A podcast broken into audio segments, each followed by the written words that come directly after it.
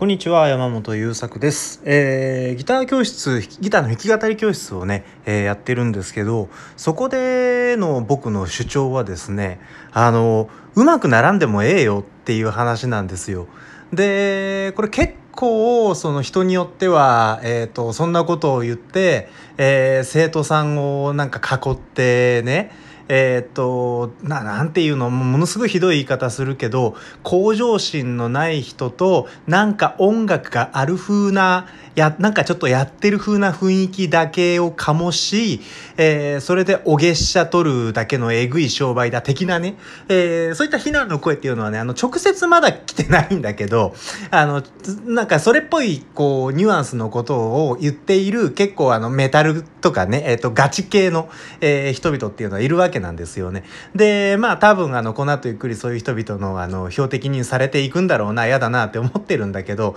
まああのどうしてじゃああのそういうことを踏まえた上でもねうまくならないでいいよって言い切ってるかって本当にお前、えー音楽をやってる風の人々にかを集めて囲って、えーそれで、ま、音楽教室やってるって言い張る気なのかってうんある意味そうとも実は言えるしいやーそんな浅い話じゃないよっていう主張したい僕もいると。でそのあたりについて今日は少し、えー考えてることを話させてもらおうかなと思ってます。でまずですねそのギター弾き語り教室をやる上でえー、といろんな教室があっていろんな、まあ、個人で講師やってる方がいてそれぞれがこういうゴールをにコミットしていますっていうものをね何か一つ持てるわけなんですよね。えー、とすごく大まかに言えばその、えー、と音楽を教える形態、えーごとにまあ、コミットできる約束って大きくなったり小さくなったり具体的になったり抽象的になったりするんだけど基本的にね多くの音楽教室あるいは、えー音楽講師の方っていうのが技術の向上というところにコミットしようとしている、えーっていうのがありますね。で特に、まあ、今多分マシになってるんじゃないかと思うんだけれどえー、と少し前だから今から10年前とか15年ぐらい前って結構ね音楽の教室ってスパルタだったんですよ体育会系で。うんなんていうのうまいやつが正義うまくないやつは努力をしていないから、えーうまくないので偉くないとか、えーそういう風潮がねすごくまかり通ってた世界なんです。で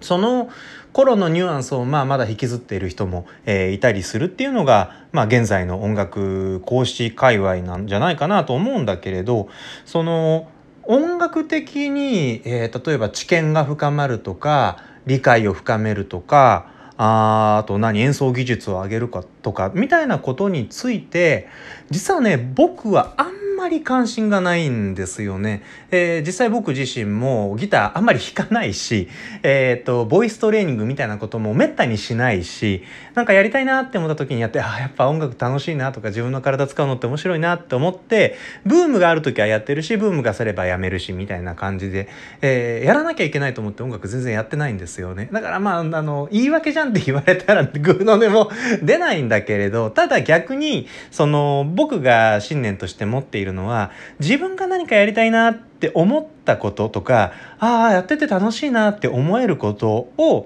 人生の中に取り組ん取り込んでいくこと、えー自分が生きている日々の暮らしの中に、やりたいなとか楽しいなって思えることに取り組む時間を持つことっていうことが、もうね、十分なんじゃねえの？それでっていうことを思っているんですね。で、特に、特にですよ、音楽って、な、なんていうの？言う言うたら虚業でしょ？その、えー演奏上手くなったところで何か形あるものが生み出せるわけでもない、えーそのビジネスラインに乗っけるみたいなことをしなければ例えばギター弾くのが上手くなりました。あやった。じゃあ欲しいギターできちゃったしいいギター買おうっつってそのお教室にお金払っていいギターにお金払って喜んでいいアンプにお金払ってエフェクターにお金払って喜んでみたいな感じでただただ支出されるだけじゃないですか。でその経済的なところでの成功みたいなのを目指すんだったら別に音楽教室みたいなところってもうちょっとなんかね音楽に絡めたビジネススクールみたいなところに行けばいいんであって、えー音楽教室の役割っていうのは音楽をしたいっていう生徒さんがいてその方が私はここに行ききたいんだって思っているところにお連れして差し上げるっていうのが講師の仕事なんじゃないかなって思ってるわけですよ。で、えー、っと、その、で、講師の仕事の腕の見せ所でだよね、ここがって思っているのは、多くの生徒さんは私ここに行きたいわっていうことを言って、分かっているようで実は分かってないっていうことが多いっていうことなんですよね。えー、だから、一番最初に生徒さんがこういうことをできるようになりたいんですって言ってくれた一言は、本当かもしれないんだけど、嘘かもしれないんですよ。で嘘って言うとちょっとあの誤解を招きそうなんだけれど、本当はその人の中にも私にとっての音楽との関わり方はこうであるっていう確証とか確信みたいなものがまだなくって、で、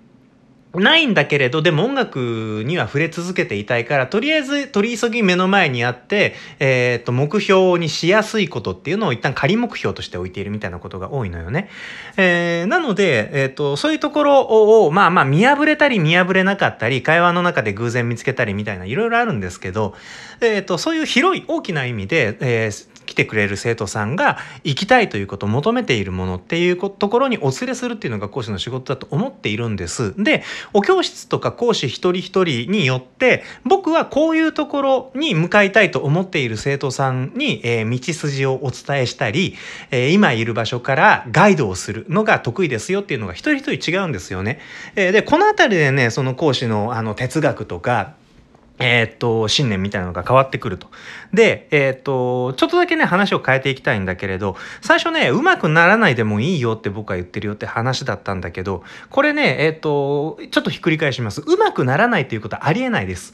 あの少し前にですね、えっ、と、月に4回、だから週に1回音楽の弾き語り教室やってた時にオンラインで参加してくれてた方が、最初コード C って何ですかから始まっ、った人なんですけどね、半年後にはね、同様の海。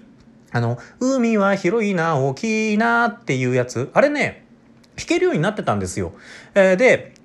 どれぐらい練習してるんですかって聞いたら、このレッスンの時にしかや弾いてませんって言うんですよね。他の時間の時には、まあ、ちょっと触れるみたいなことは何度かあったんだけど、本当にレッスンの時にしか触れてないと。ほうって思ったわけですよ。週に1回、えー、その時のレッスンはだいたい1時間半から2時間なんだけれどそれだけの時間ギターに触れるをやっていれば半年で海が弾き語りできるようになるのかギターでと。えー、つまり週に1回でもギターに触れてなんか楽しくおしゃべりしながらあれやってみるべとかこれどうやって抑えるんだろうねって話をしていれば弾き語りってできるようになると。いうことなんですよね。なんだぬるいじゃんかと。そうぬるいんですよ。ただし、ただしなんですね。えー、自分がやりたいな、できるようになりたいなと思っていること、演奏の難度が高くなると、そうは、えー、問屋がおろさくなくなってくるっていうことがあるんです。難度の高いことができるようになりたいなと思うとですね、練習には、えー、勢いみたいなものが必要になってくるんですよ。これはなんかねその走り幅跳びでたくさんの距離を飛びたい時に、えー、助走が3歩しかないのと10メートル分あるのと全然違うよねみたいなことに近いんですよね。だから、えー、だだからだからっていうかねそのだから難易度の高い音楽が好きな人とか難易度の高い音楽を一生懸命やってる人たちっていうのはもう死ぬほど練習してるわけなんですよ。この練習の勢いが半端ないわけなんですね。で、えー、っと、なんて言うんだろうな。私は好き的な、自分の中に流れている素敵な音楽を、えー、形にして、えー、っと、歌とギターで表現できれば嬉しいんですっていう、その、表、表、なん、なんて言うんだろうな。大きい意味、広い意味での表現をやりたいなっていう人と、いやいや練習というのは、せこせこやって一日何時間こうやって、次はこういう風にやって、こういう風にやってみたいなことを、毎日毎日続けて何年も何年もやって、やっとこれで少しだけ理想のあのアーティストに近づく、そういうようなものなんだっていう職人家みたいな人、あ講師のマッチングって結構ね、あの、悲しい結果に、えー、着地するみたいな例も、実は何回か見てきたりしていて、えー、そんなわけでですね、僕は超絶技巧派みたいなミュージシャンでもなければ、あの、うまいから素敵だよね、みたいな、まあまあ、そのリスペクトはもちろんあるんだけれど、えー、どっちかっていうと、音楽のある人生、えー、豊か、音楽を使って人生豊かにしていこう、楽しく暮らそうみたいなことにフォーカスしたいなと思って弾き語り教室をやってるわけなんです。という意味で、えー、僕の弾き語り教室ではギターも歌も上手くならないでもいいよ。ただし、音楽を魚にみんなで楽しく過ごそうね。その中で偶然上手くなっちゃうこともあるかもしれないけどね。というニュアンスで、えー、やっております。ということで、もしね、なんか聞きたいこととかあったらコメントとかぶら下げてくれると嬉しいです。それでは、えー、最後までありがとうございました。山本作でした。